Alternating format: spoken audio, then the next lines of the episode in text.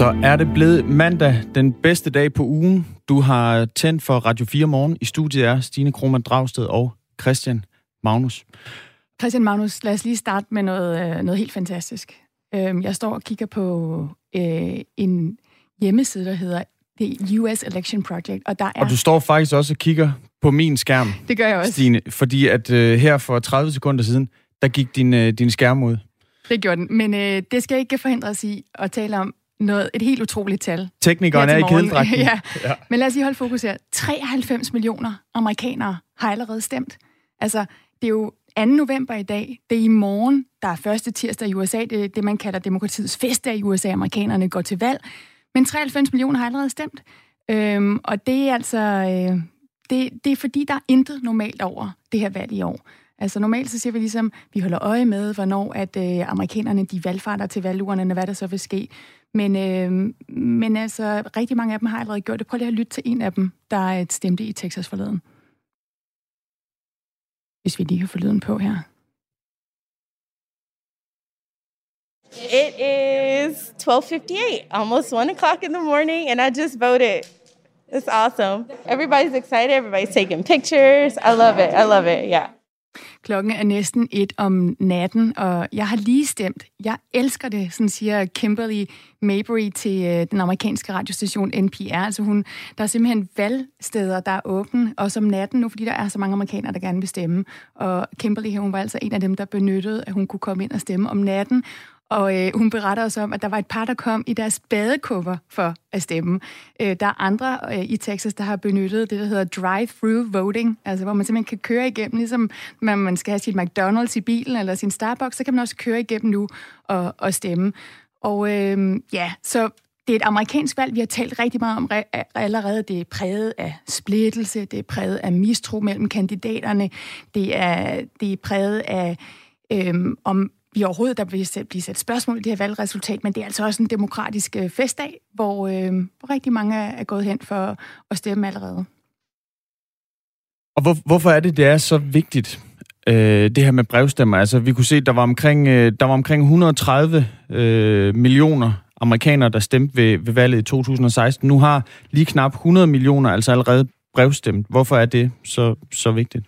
Jamen, det er jo fordi, at øh, det, det store spørgsmål er, dem, der har stemt allerede, de her 93 millioner, der har stemt allerede, det er rekord for, hvor mange, der har stemt tidligere i USA. Vil det betyde, at der vil blive rekord for, hvor mange, der stemmer øh, i det hele taget? Sidste år var der altså 139 millioner, der stemte. Der er 320 millioner amerikanere. Øhm, der er måske om cirka 15 millioner nye amerikanere, der, der kan stemme i år, der har lov til at stemme i år. Alle de her mange amerikanere, der nu øh, går ud for at stemme, er de først og fremmest demokrater eller republikanere, ved vi noget af det. Det er noget af det, vi skal dykke ned i i dag. Det er et super spændende valg, der har afgørende betydning, ikke bare for Trump og Biden og amerikanerne, men jo også for resten af verden og for dig og mig her i Danmark. Så øhm, vi dykker ned i det her til morgen. Vi skal stille igennem til vores reporter Mads Anneberg for at finde ud af, hvad sker der i slutspurten? Det er en hektisk slutspurt. Hvor er øh, kandidaterne? Vi skal høre, hvad er det for nogle afgørende vælgere, de gerne vil have, skal ud og sætte kryds. Dem, der ikke allerede har sat kryds. Og øh, så skal vi også kigge lidt nærmere på Trump og Biden. Hvad er det for nogle ledere, vi kan forvente, de vil være, hvis de vinder præsidentvalget? Vågn lille Lise, vågn og stå op. Syng til vi vækker samfundets top. Bryd fra dit fængsel, vågn og stem i. Slut er din trængsel, vågn og bliv fri. Kvinden, vi hørte her, det var altså Jytte Nielsen. Og øh, hun fortæller i podcasten Kampen om Kvinfo her på Radio 4, hvordan de blå partier for tre år siden altså valgte at skære i støtten til Kvinfo. Øh, og det endte altså med sådan en højspændt ideologisk kamp, hvor det var de røde, der råbte op, for de var bestemt ikke tilfreds med, med at den blå regering øh, havde valgt at skære Kvinfos bevillinger. Og der var særligt et parti, som ikke var tilfreds, det var altså Socialdemokratiet. Når vi har fra Socialdemokratiets side taget initiativ til øh, det her samråd, så er det fordi, at vi kærer os om ligestilling i øh, Danmark. Hørte vi altså her øh, Mogens Jensen sige. Og nu er Kvinfo igen i vælten. Og det er altså på grund af MeToo, og fordi at det nu skal forhandles på finansloven i de her dage, hvor mange penge skal Kvinfo have. Og her ser netop Socialdemokratiet altså ikke ud til at give dem mere, end de fik under den blå regering, altså noget, som Socialdemokratiet jo var, var rigtig utilfreds med for blot tre år siden. Så hvorfor var det så skidt, da den borgerlige regering skar i støtten? Og hvorfor er det nu helt fint, at Socialdemokratiet vil have støtten til Kvinfo ned på samme niveau som under den blå regering? Vi taler både med, med Kvinfo og Socialdemokratiet her til morgen.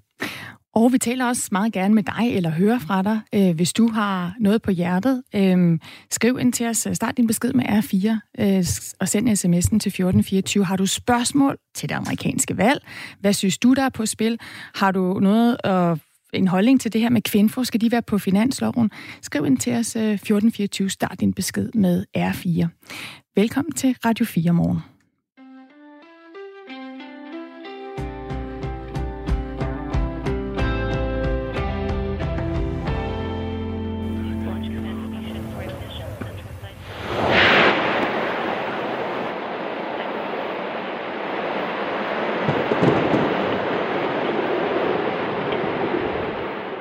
Sådan her lød det altså den 2. september 2015, da Soyuz rumraketten steg til værs for at koble sig til den internationale rumstation.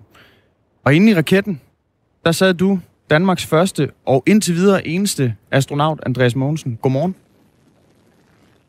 Godmorgen. Og øh, tillykke med fødselsdagen. Jeg har øh, fået at vide, at du ja, har fødselsdag i dag, Andreas Mogensen. Tillykke med det. Hvor gammel bliver du? 44. 44. Så er du øh, altså noget ældre ja, end, øh, end den internationale rumstation. Den fylder altså 20 år i dag.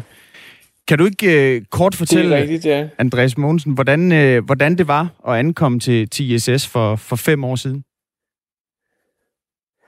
Ja, det er jo helt utroligt, øh, fordi rumstationen i dag er vokset enormt stor. Altså, den er jo på størrelse med en fodboldbane, det vil sige næsten 80 meter lang og så 100 meter bred. Øh, den er meget anderledes end den rumstation, som øh, de første tre astronauter ankom til den 2. november 2000.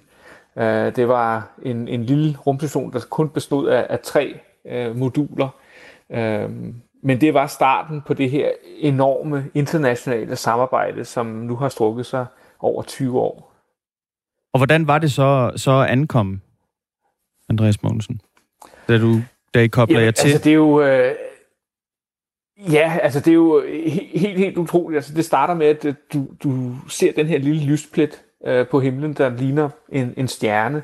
Og så langsomt så vokser den så større og større, og så lige pludselig så kan du se solpanelerne, og så bliver du klar over, at det ikke er en stjerne. Øh, og så vokser den simpelthen bare større og større, indtil du pludselig kan kigge ud af vinduet, og så se de her enorme solpaneler strække sig ud øh, i rummet øh, ved siden af dig. Og så kobler man sig så på, og så åbner man lugen, og så kan man så svæve ombord på det her øh, enorme skib næsten. Øh, det er helt, helt specielt. Og den, øh, den rumstation her, den bevæger sig altså med 28.000 km i timen, og det vil sige, at den når rundt om jorden på cirka 90 minutter. Så altså på, på et døgn, der når den hele 16 gange rundt om jorden. Og så befinder den sig i cirka 400 km over jordens overflade, og det har taget 13 år og 42 flyvninger at samle rumstationen til den konstellation, den har i dag. Og der har altså i alt været 241 mennesker fra 19 forskellige lande øh, på rumstationen. Andreas Mogensen, du er, du er astronaut for ESA øh, og arbejder i rumstations Mission Control Center i, i Houston. Nu har rumstationen så været bemandet af mennesker i, i 20 år, altså siden øh, 2000. Hvad er sådan de, det vigtigste, I har fundet ud af i rumstationens levetid?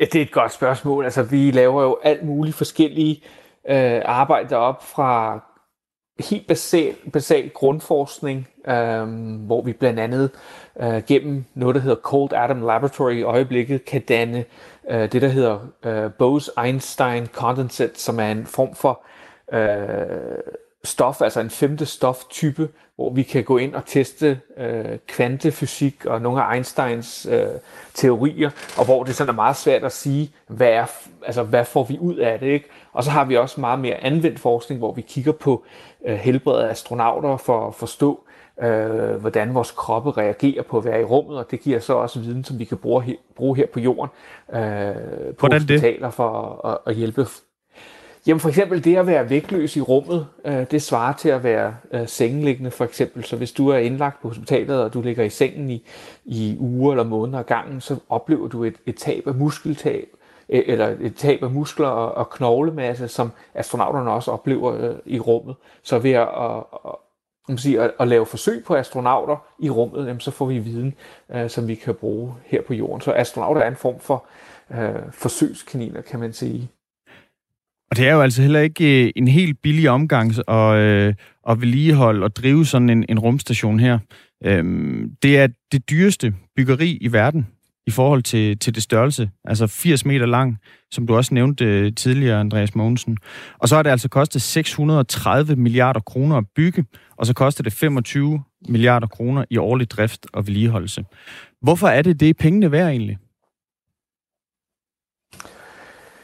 Jamen altså, for, for mig at se, så er det, øh, hvad man sige, starten på fremtiden. Altså det er vores den første skridt på vej ud i, i rummet. Øh, Udover at være et, et forskningslaboratorium, hvor vi kan lave alt muligt øh, forskning, øh, så er det også øh, ligesom et skridt på vej ud i rummet.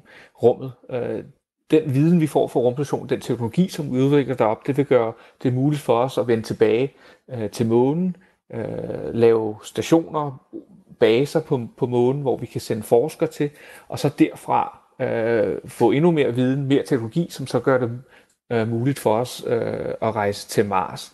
Øhm, og så det er for mig at se ligesom startskuden på, på, på fremtiden. Jeg er sikker på, at øh, i fremtiden så vil rummet omkring os øh, blive inddraget langt mere, end det gør i dag. Altså rum, rummet er jo allerede blevet en del af vores hverdag. Øh, vi bruger øh, satellitter til at navigere med, vi bruger øh, satellitter til at kommunikere med, øh, vi bruger satellitter til at overvåge jorden, til at forudsige vejret, til at overvåge uh, naturkatastrofer, menneskeskabte øh, katastrofer, flygtningestrømme. Vi bruger det til, til overvågning af flytrafik, skibstrafik, Øh, til, til, til at forbedre landbruget, øh, og så selvfølgelig også, når vi kommer ind i den her grønne omstilling, så er det øh, rumfart, som virkelig giver, virkelig giver os den forståelse, vi har behov for, for at forstå jorden som, som et komplekst system. Um, så rummet er allerede blevet en del af vores hverdag, men jeg er sikker på, at i fremtiden så vil det spille en endnu større øh, rolle, end det gør i dag, og det, den fremtid, vi ligesom er i gang med at forberede ombord på rumstationen. Og grunden til, at vi taler med dig, Andreas Mogensen, det er altså fordi, at øh, rumstationen i dag fylder 20 år. Og jeg, for, og jeg forestiller mig sådan, øh, den slitage, en, en rumstation er, er udsat for, når den ligger cirka 400 km fra, fra jordens overflade. Det er altså lidt mere, end hvad man, er, hvad man ser på et øh, gennemsnitsdansk parcelhus, der altså står i, i vind og vejr. Hvor længe kan man forvente, at sådan en rumstation holder? Det er et godt spørgsmål. Det ved vi faktisk ikke. Altså, øh, jeg vil regne med, at vi fortsætter øh, i hvert fald til 2030, men som du siger, så langsomt så bliver den jo slidt ned. Øh, her i den sidste måneds tid har vi brugt meget tid på at, at prøve at finde en lille lækage. Øh, vi endte så med at finde sådan et, et, ja, et meget, meget lille hul på 0,3 mm her for en uge eller to siden, øh, som gjorde, at, at luften langsomt ser ud, af, øh, ser ud af rumstationen. Så der sker sådan, nogle, øh, ja, sådan noget slid hele tiden. Øhm, og det kræver selvfølgelig, at vi også bruger tid på at reparere og vedligeholde rumstationen. Og på et eller andet tidspunkt, så vil det ikke give længere øh, mening længere at, at, at reparere den og vedligeholde det. Så vil det simpelthen tage alt, alt for meget, mange, meget tid og, og for mange ressourcer. Men altså indtil videre, så længe vi kan fortsætte, så gør vi det. Og jeg håber da i hvert fald, at øh, den fortsætter i, i 10 år endnu. Andreas Mogensen, tak fordi du var med. Må jeg lige nu også stille et spørgsmål, Andreas Mogensen, inden du løber? Selvfølgelig. øhm, det er jo, der er i hvert fald nogle af os, øh, der har, ikke har så meget andet end amerikansk valg på hovedet lige nu. Det er også noget, vi, vi dækker øh, her på, på Radio 4 Morgen tæt, og der er jo en del amerikanere på den internationale rumstation lige nu. Ved du, øh, kan man stemme til det amerikanske valg, hvis man er i rummet? Det kan man godt. Øhm, Øh, og, og det har amerikan, amerikanske øh, astronauter også gjort øh, før i tiden. Øh, de de brev, brevstemmer, øh, fordi som jeg også sagde tidligere i et indslag, så, så er det en mulighed ved amerikanske valg. Så der kommer simpelthen øh, brev fra rumstationen til, øh, til valgstederne et sted i USA? Jeg tror, jeg tror måske, de har, har, har klargjort det, og så er der nogen, der poster dem for det, mens de er i rummet. Det vil jeg gætte på.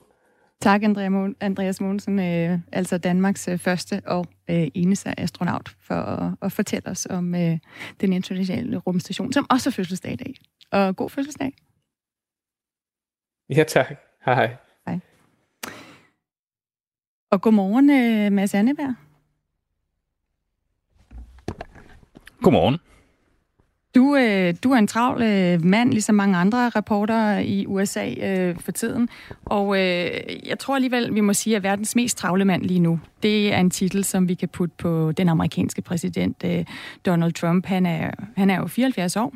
Han har lige været syg med corona, men øh, han holder altså en, en hestblæsende tidsplan. Prøv, lad, lad os lige høre en af de øh, rallies, han, han var til her i weekenden.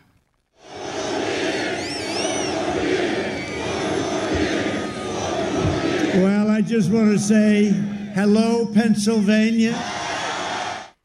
Ja, øh, lørdag der gjorde Trump øh, hele fire stop i delstaten Pennsylvania. Det er jo der, du befinder dig, Mads Anneberg. Øhm, I går der var Trump så øh, hele fem forskellige steder øhm, i USA. Han var i Michigan i nord, han tog til Iowa midt i landet, så fløj han til Østkysten og tog turen øh, ned fra, fra North Carolina over Georgia til Florida.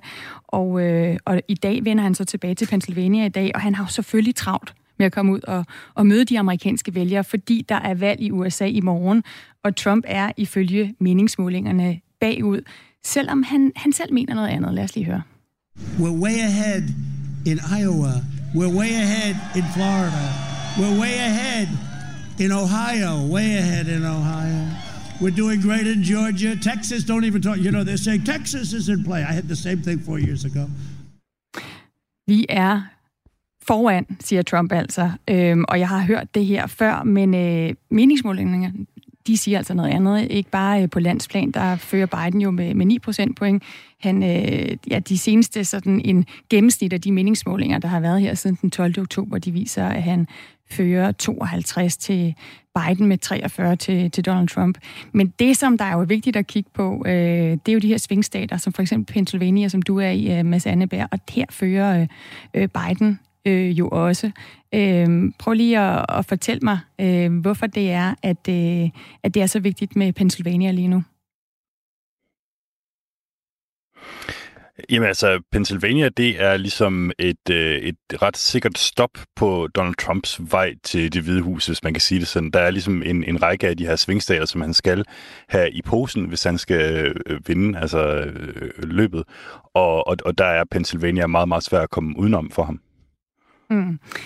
Øhm, det er jo sådan, at øh, amerikanerne og, og valgeksperterne, de brænser gevaldigt på de her meningsmålinger i 2016. Der viste de jo, at Hillary Clinton ville vinde.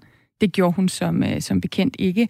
Og det har øh, Trump haft travlt med at, øh, at pege på. And then they say, it's too close to call. No, we're leading by a lot. Same thing happened last time, four years ago. Det var det samme, de sagde sidste gang. Der sagde de også, at jeg var bagud, øh, siger Trump her øh, i, i Pennsylvania i, i lørdags. Så det er jo vigtigt, at Mads Anberg, vi lige øh, kaster sådan et, et lidt kritisk blik på de her meningsmålinger, specielt i et valg, hvor der er meget på spil. Der bliver sat spørgsmålstegn med mange ting. Der bliver også sat spørgsmålstegn ved de tørre tal i meningsmålingerne.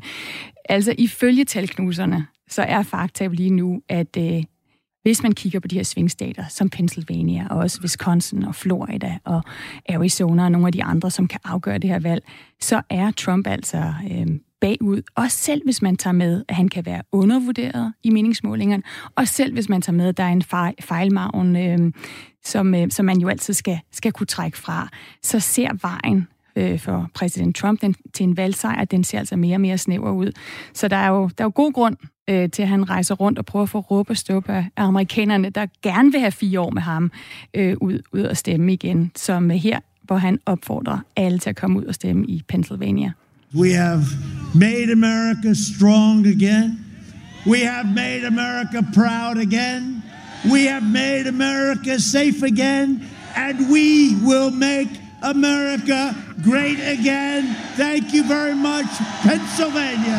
Get out and vote. Thank you very much. Get out and vote, lyder det altså for, for Trump i, i Pennsylvania, hvor du er, Mads. øh, Anne Bær, øh, som altså dækker valget for os her på, på Radio 4 morgen. En meget svær vej for Donald Trump, siger valgeksperterne altså. Øh, hvad, øh, hvad siger du til det? Du har været rundt og ligesom oplevet, hvordan stemningen er til de her rallies, og når du taler med vælgerne selv. Jamen absolut. Altså jeg kan lige knytte en kommentar til det, du sagde før. Jeg har lige siddet og kigget på sådan et kort, øh, som viser, hvordan ser det ud lige nu med meningsmålingerne, hvis der var lige så stor en fejl i, mening, øh, i, i, i, i målingerne, som der var sidst, og der vinder Biden altså stadig stort.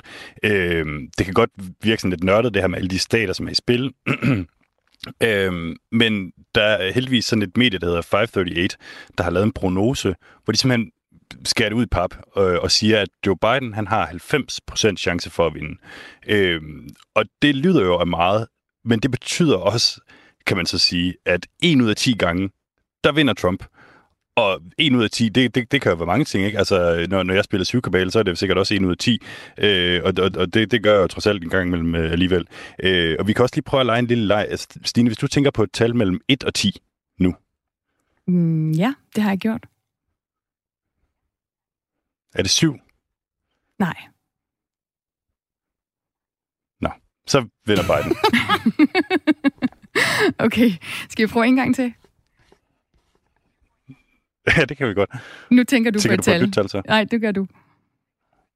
Nå, Okay, ja, ja, ja, ja. Har du gjort det? Er det tre? Det, jeg, jeg tror Nej, ikke på, at du tænker på tre. Anne. Men det var meget tæt på. Okay, det var meget tæt på. Okay, så nu har vi altså lige haft uh, to gange valg, hvor, hvor Biden vinder. Men altså, en ud af 10 gange, der kan uh, Trump stadig vinde, ifølge de her meningsmålinger, som vi jo igen skal huske, vi skal være forsigtige med, fordi de før har, har øh, taget fejl, uh, som i 2016.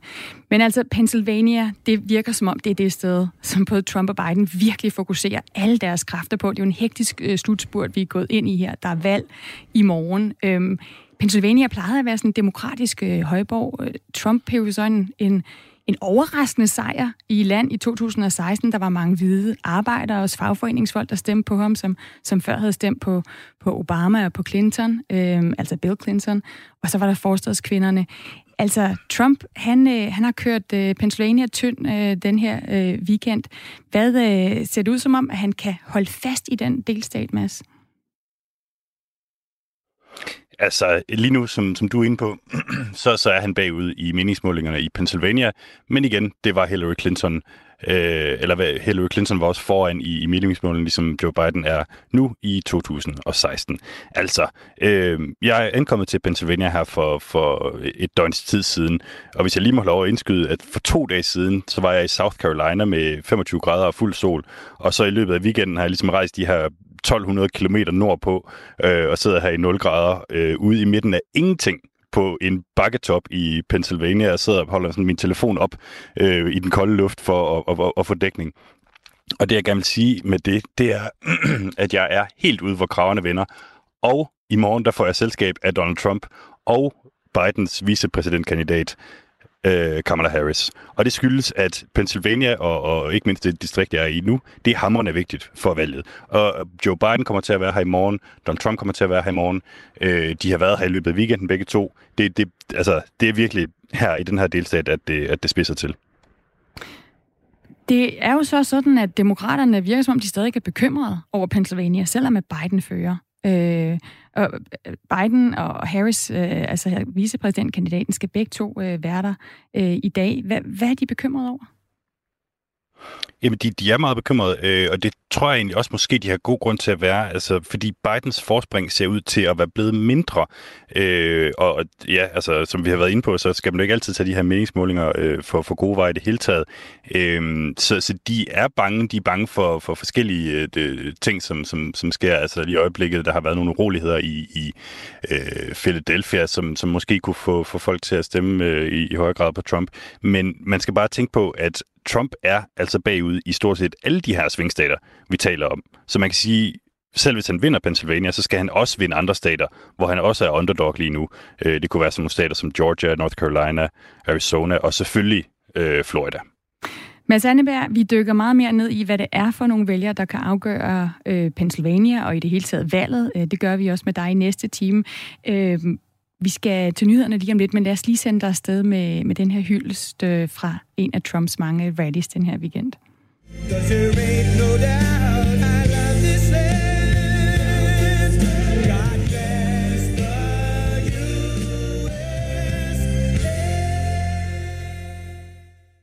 God bless USA og God bless Thomas Sand. Klokken er halv syv, og nu er der nyheder. Og øh, Thomas Sand, du får simpelthen lov til at overtale ude en jingle, som vi ikke lige kan sætte på. Tak for det. Regeringen vil nu have 700.000 grønne biler i 2030. Det viser et udkast til en politisk aftale, skriver Information. Det er 200.000 flere grønne biler, end regeringen lagde op til i sit udspil fra september.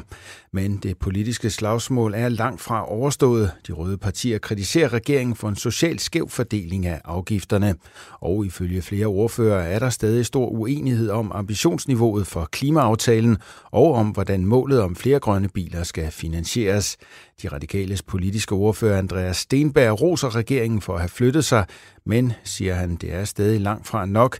Selv med den her plan vil der samlet set komme flere benzin- og dieselbiler på vejene de næste 10 år. Det vil sige, at det set med grønne briller stadig går den forkerte vej, siger han til avisen. Af de 700.000 grønne biler, som udkastet lægger op til, er 640.000 personbiler, mens resten er grønne varebiler. Retssagen om massakren i 2015 mod satiremagasinet Charlie Hebdo er blevet udsat med mindst en uge. Det sker efter, at yderligere to af de tiltag, der er blevet testet positive for coronavirus. I alt er 14 personer anklaget for at have ydet logistisk hjælp til gerningsmændene i forbindelse med angrebet 7. januar 2015. Her angreb jihadister satiremagasinet Charlie Hebdo i Frankrigs hovedstad Paris og dræbte 12 personer, efter at magasinet havde publiceret tegninger af profeten Mohammed. I de efterfølgende dage blev en kvindelig politibetjent og fire gisler i et jødisk supermarked også dræbt. Det samme gjorde gerningsmændene. Retssagen var oprindeligt blevet suspenderet indtil onsdag, da den hovedmistænkte i sagen, Ali Risa Polat, blev testet positiv for coronavirus i weekenden. Den ledende dommer beordrede efterfølgende, at alle de tiltalte skulle testes, hvilket har afsløret de to ekstra smittetilfælde. Tedros Adhanom Ghebreyesus, der er generalsekretær for Verdens Sundhedsorganisationen WHO, går i selvisolation i løbet af de kommende dage. Det sker efter, at han er blevet identificeret som en kontaktperson til en, der for nylig er blevet testet positiv for coronavirus. Det oplyser generalsekretæren på Twitter ifølge nyhedsbruget Reuters. WHO-chefen skriver også, at han har det godt og at han ikke har nogen symptomer. Han vil den kommende tid arbejde hjemmefra. USA's præsident Donald Trump afviser, at han har tænkt sig at erklære sig som vinder af præsidentvalget før tid, hvis forløbige resultater skulle pege i den retning. Det siger han til journalister i forbindelse med et vælgermøde i North Carolina. Udmeldingen kommer efter en historie i det politiske medie Axios, Mediet skriver, at Trump ifølge flere kilder tæt på præsidenten har tænkt sig at erklære sejr på valgaften 3. november, hvis det ser ud som om, at han er foran, selv hvis resultatet i valgmandskollegiet ikke er afgjort. I USA vælges en præsident ved at opnå et flertal blandt valgmandskollegiets 538 valgmænd, og ikke ved at få flest stemmer på national plan. Derfor vil det være meget kontroversielt, hvis Trump udråber sig som sejrherre, før det er afgjort. Ifølge Reuters kalder Trump historien for falsk. Han siger samtidig, at han planlægger at sende sine advokater ind for at gennemgå stemmerne i de afgørende svingstater, så snart valget er slut, det skriver NBC News. Den britiske hertug af Cambridge, prins William, har været smittet med coronavirus i april. Det fortæller unavngivende kilder fra kongehuset til BBC. Det menes, at prinsen blev smittet med coronaviruset dage efter, at hans far, prins Charles, fik stillet diagnosen covid-19. Prins William har holdt det hemmeligt, at han var virussmittet, fordi han ikke ville skræmme befolkningen, skriver BBC. Hertugen af Cambridge havde kæmpet med vejrtrækningsproblemer på grund af virussygdommen, viser rapporter ifølge flere britiske medier. Været i dag mest skyet regn i perioder, meget mildt med temperaturer mellem 14 og 17 grader. Du lytter til Radio 4. Mit navn er Thomas Sand.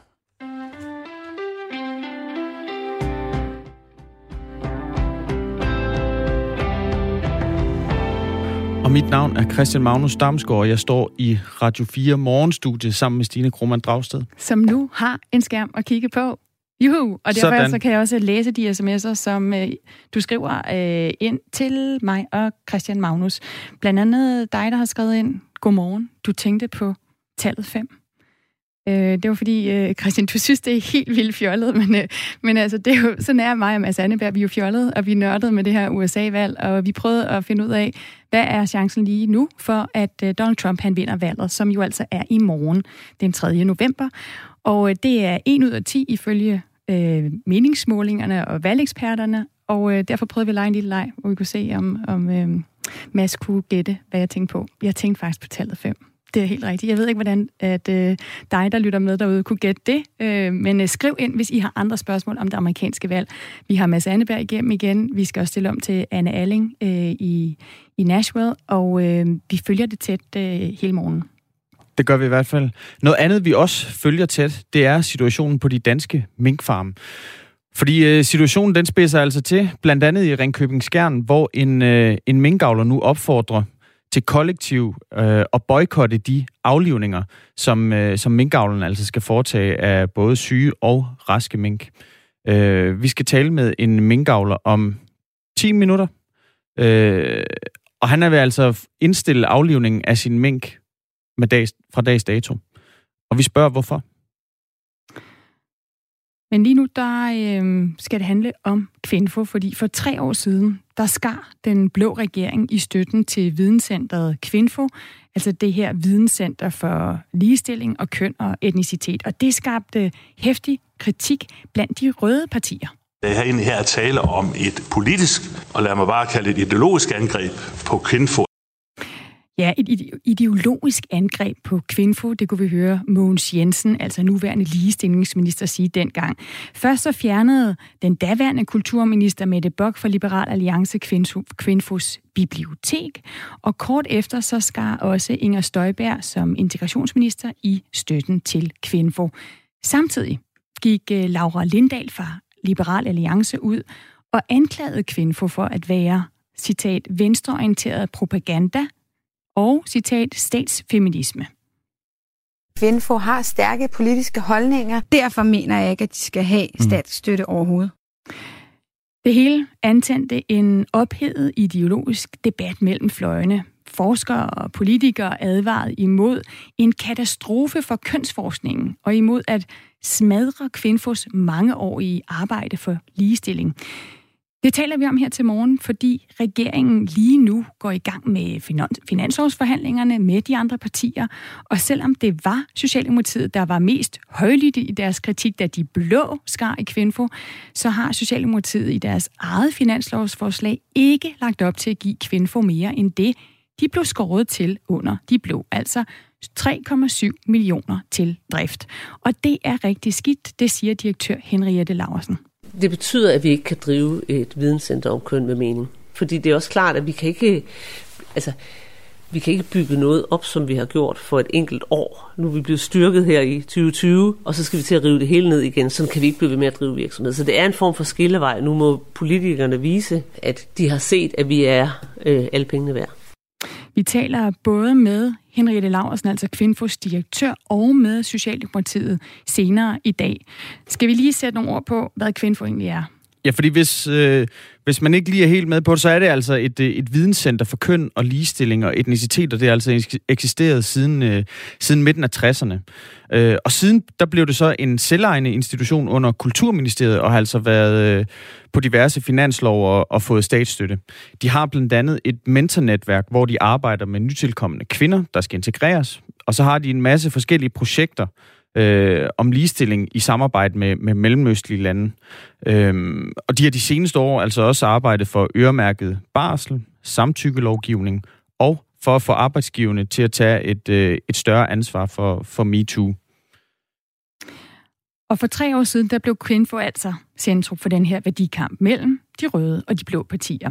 De røde partier, de havde blandt andet bevar Kvinfo-badges på i Folketingssalen og kaldte de blå partier i samråd. Og dengang der sagde direktøren, altså Henriette Laversen, at citat, Kvinfo er nødt til at lytte til, at nogle dele af Folketinget ikke synes, at Kvinfo har været relevante for dem, citat slut.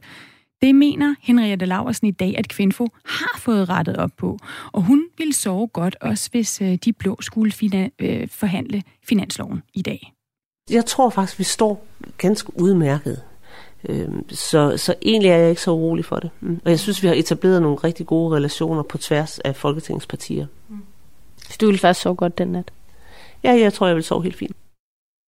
Men spørger man rundt i partierne på den blå fløj, så er der altså stadig rimelig opdelte meninger. Øh, på den røde fløj, der siger enhedslisten, SF og Radikale, at de gerne vil styrke kvindfor på finansloven. Det hører vi her øh, Samia Nava fra øh, Radikal Venstre sige.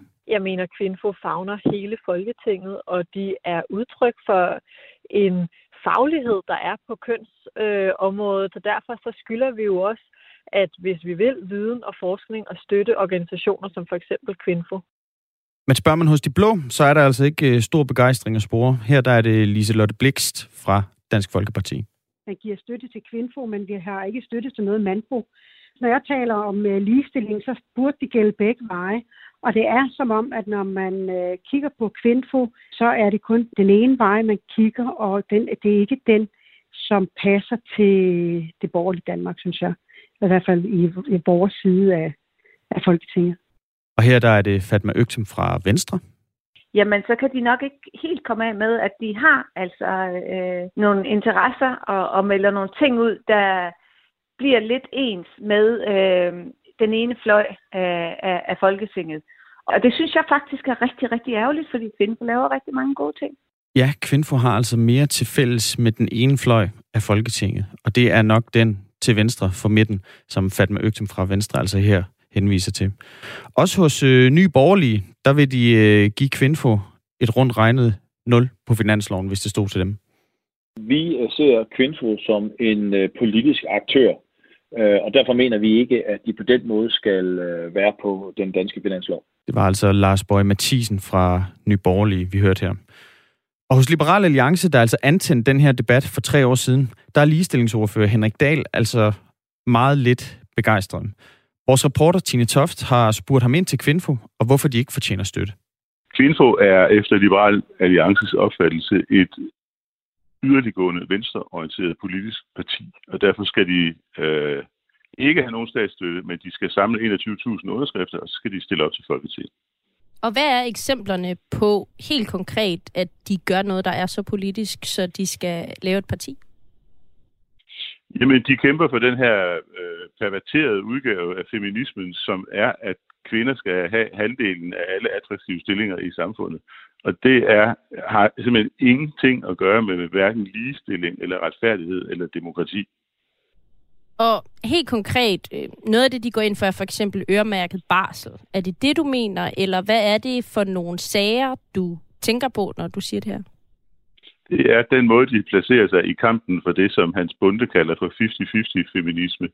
Og den her kamp for 50-50 feminisme, den er simpelthen kørt over stregen.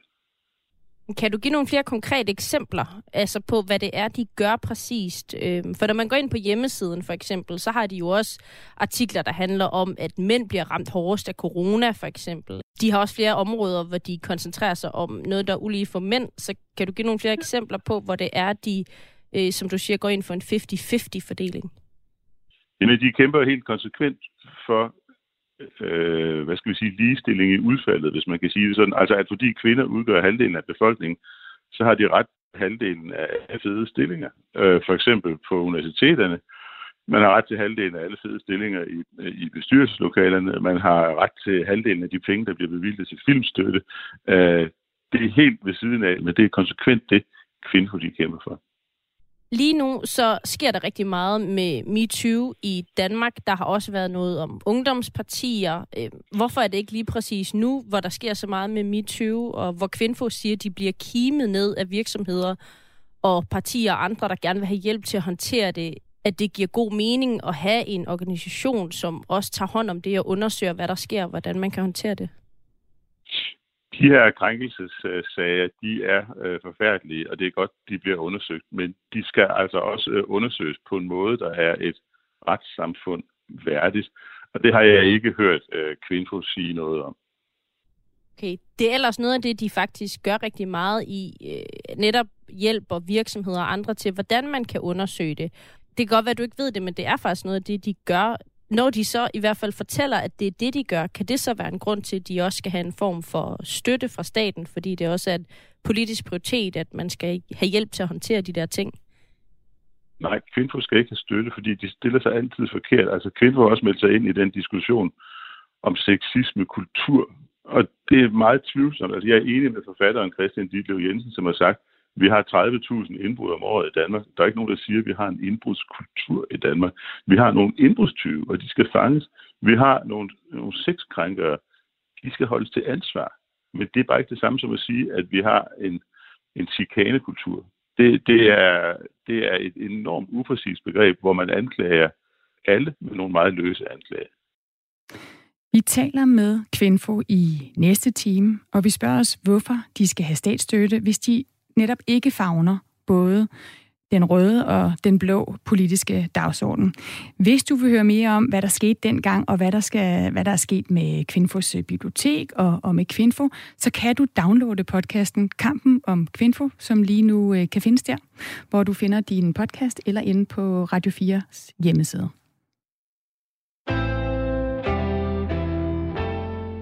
Om fem minutter, der skal vi altså tale med en øh, minkavler, som opfordrer sine kolleger til at stoppe med at aflive syge mink og raske mink for den sags skyld. Øhm, men inden da, der skal vi lige en øh, tur forbi Spanien og øh, den coronasituation, der er i landet øh, for nuværende.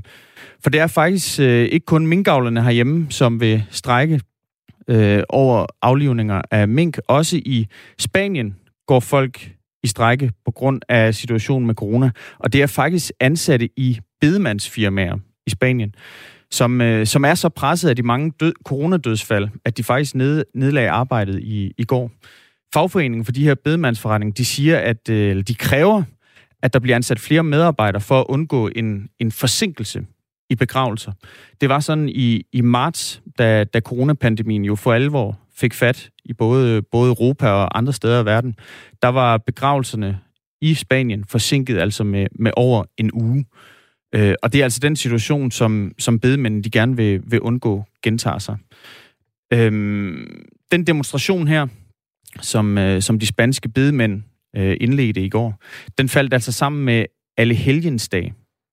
Det vil Halloween alle helgensdag, Lige præcis det, ja. som, som i Spanien er, er en dag, hvor mange, mange familier tager til, til kirkegården for at minde deres kære og, og deres afdøde familiemedlemmer og venner. Øhm, og i den forbindelse så lavede kirkegårdsmedarbejderne, de lavede altså lyde med, med, med bilhorn og stod og, og demonstrerede og krævede altså, at, øh, at der blev, blev ansat flere bedemandsmedarbejdere. Mm. Og hvis vi lige skal svinge, øh, svinge forbi og tage nogle, øh, få et overblik over, hvor, hvor galt det egentlig står til i, i Spanien med corona. Ja, så er der samlet set øh, registreret øh, over 1 million smittede med corona i, i Italien. 1,16 var det, er det sidste tal. I Spanien, øh, undskyld. Og øh, der, bare den sidste uge, der er der 133.000, der er blevet smittet. Øhm, og det er jo det her med, at øh, det selvfølgelig er vigtigt at holde det i forhold til, hvor mange der bor i Spanien, og så også at kigge på, hvor mange der lige nu dør af øh, eller med corona. Og fredag, der blev der øh, i Spanien øh, bekræftet 239 coronarelaterede øh, dødsfald af landets sundhedsmyndigheder. Og nu strækker bedemænd altså i Spanien. Ja, Spanien de har altså siden øh, coronapandemien brød ud, altså registreret lige knap 36.000 dødsfald øh, blandt coronapatienter øh, siden, øh, siden marts.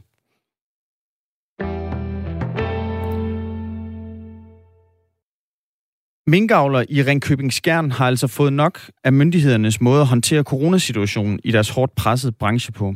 Og derfor så opfordrer de nu alle pelsdyravlere til at stoppe med at aflive både syge og raske mink. Og det er altså fra i dag. Godmorgen, Niels Christian Poulsen.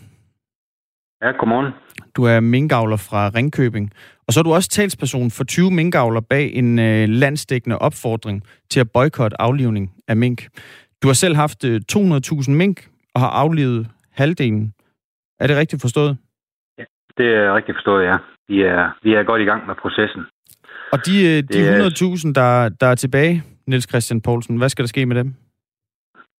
Ja, men de står jo også til at skal afleves her i, i de kommende øh, dage og uger. Øhm, så er det så, vi er kommet til at spekulere noget på, at øh, om det er den helt rigtige strategi. Det er sådan, at man kan... Vi, vi er selvfølgelig meget store fortaler for, at folkesundheden helt skal være i top, men vi kan jo ikke se, at øh, der bliver flere smittede med corona i de kommuner, der har minkfarme. Øh, det er faktisk sådan, at de største smittede, øh, antal smittede coronapatienter, de findes i omegnskommunen af København, hvor der absolut ingen minkfarme er. Øh, så, så der er ingen sammenhæng overhovedet imellem det at have mink, der er smittet med corona, og så øh, corona en udbredelse i befolkningen. Så bare lige for at slå det helt fast, altså de 100.000 mink, øh, du har tilbage i, i burene, de bliver der ja. indtil videre? Indtil videre bliver de gående i burene, ja. Okay. Hvorfor opfordrer I, I andre minkavler til at, til at stoppe aflivningen? Selvom der er, der er jo lavet aftaler mellem øh, Fødevarestyrelsen og jer om, at minkene skal aflives.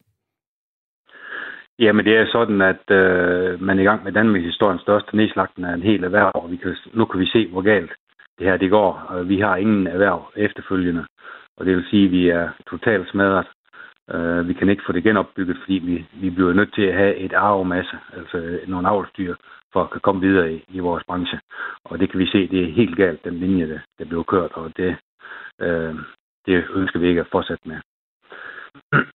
og vi har heller ikke et ordentligt aftalegrundlag med øh, øh, regeringen eller myndighederne om den nedslagning her. Vi har ingenting. Vi kender ikke vores økonomi i det her, vi kender intet og har ingen ordentlig aftale. Vi har ingen skriftlig aftale om noget som helst.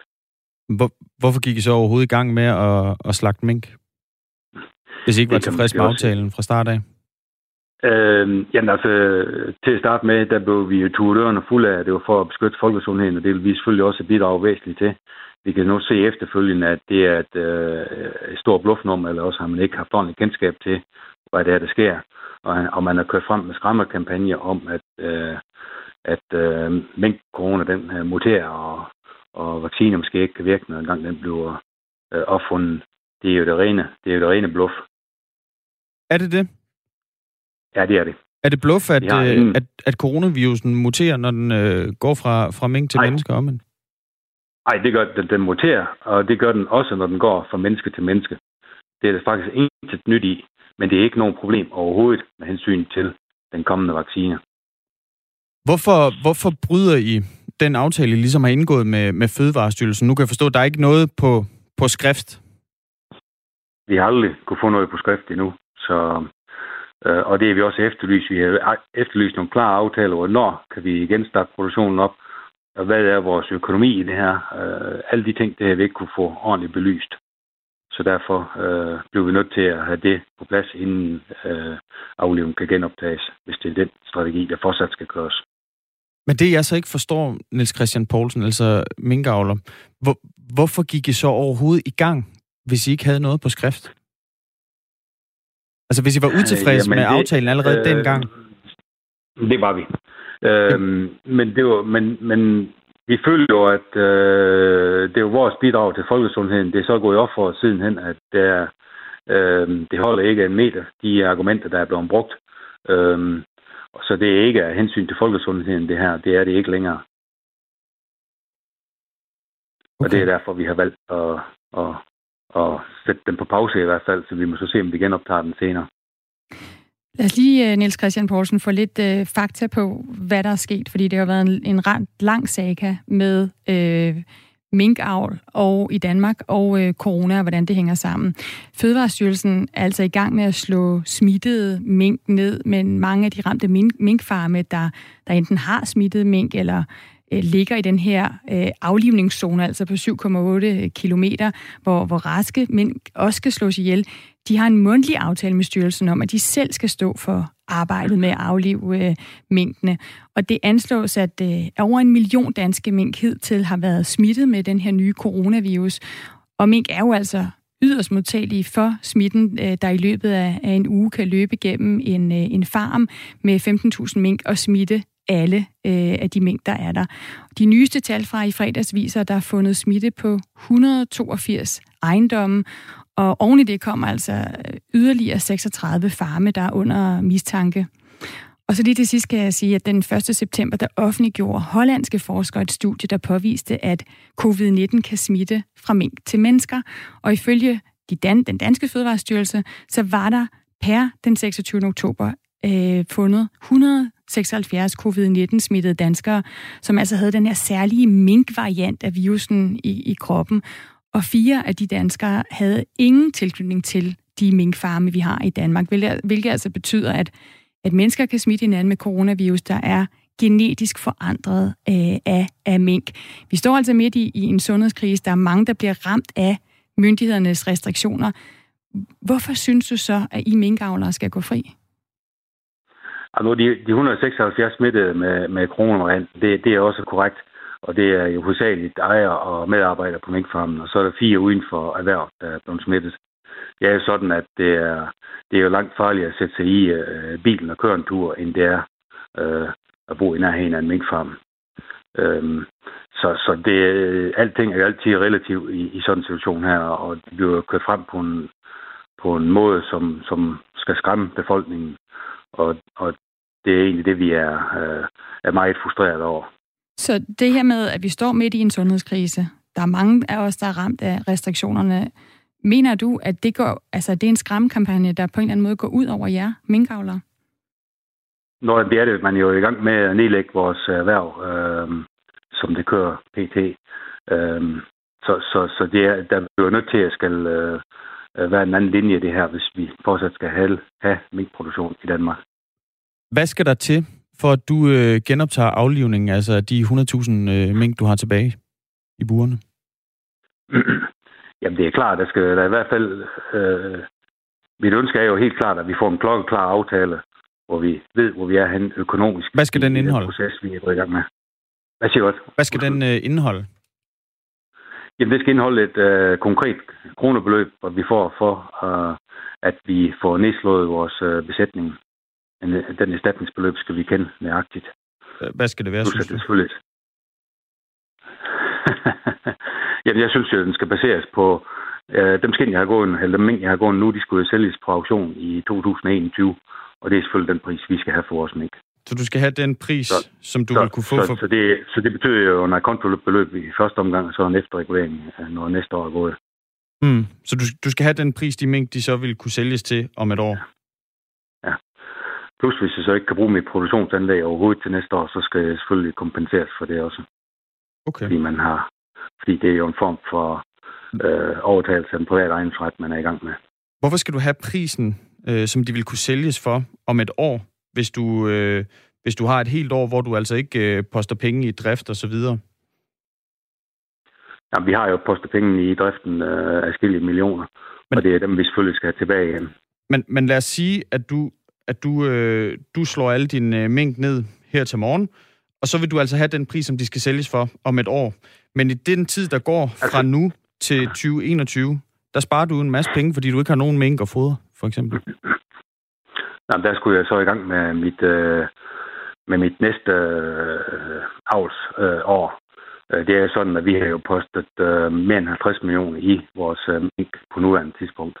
Og, og det skal vi selvfølgelig have den pris for igen, som, som de, vi nu har brugt på at, at etablere de her penge. Vi har jo en kredit i banken, som vi skal varetage. Og så lige et øh, sidste spørgsmål, øh, Niels Christian Poulsen. Hvad nu? Hvad nu? Du vil, du vil ikke af, ja. aflive din øh, mink, sådan som jeg har forstået det, ikke? Altså, hvad, hvad er det så, der skal ske nu? Jamen, nu må regeringen så på banen og sige, øh, og, og kigge på, om det er den rigtige strategi, der bliver kørt. Øh, det må de have de, de veterinære faglige eksperter ind og kigge på. Øh, hvis de så fastsat, fastsat holder, eller de fastholder den øh, politik, jamen, så må vi jo have kigget på, og, på den øh, erstatning, vi skal have for at slå dyrene ihjel. Må, kan Fødevarestyrelsen egentlig ikke bare tiltvinge sig adgang til, til farmen? Jo, det, det, myndighederne har jo nogle meget store kompetencer til, hvad de må, så, så det kan de godt, ja. Så selvom du øh, nægter at aflive din mængde, så kan de altså godt blive aflivet alligevel? Det kan vi godt risikere, ja. Okay. Niels Christian Poulsen, øh, minkavler fra Ringkøbing. Tusind tak, fordi du var med.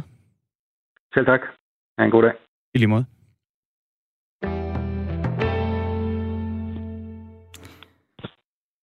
Så vidt øh, minkavler, Øhm, og det her med, om øh, minkene så bliver aflevet.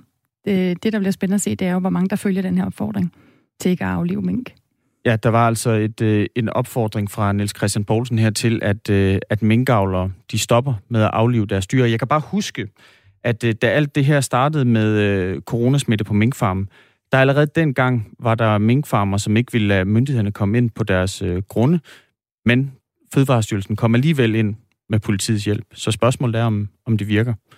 Nu er der nyheder.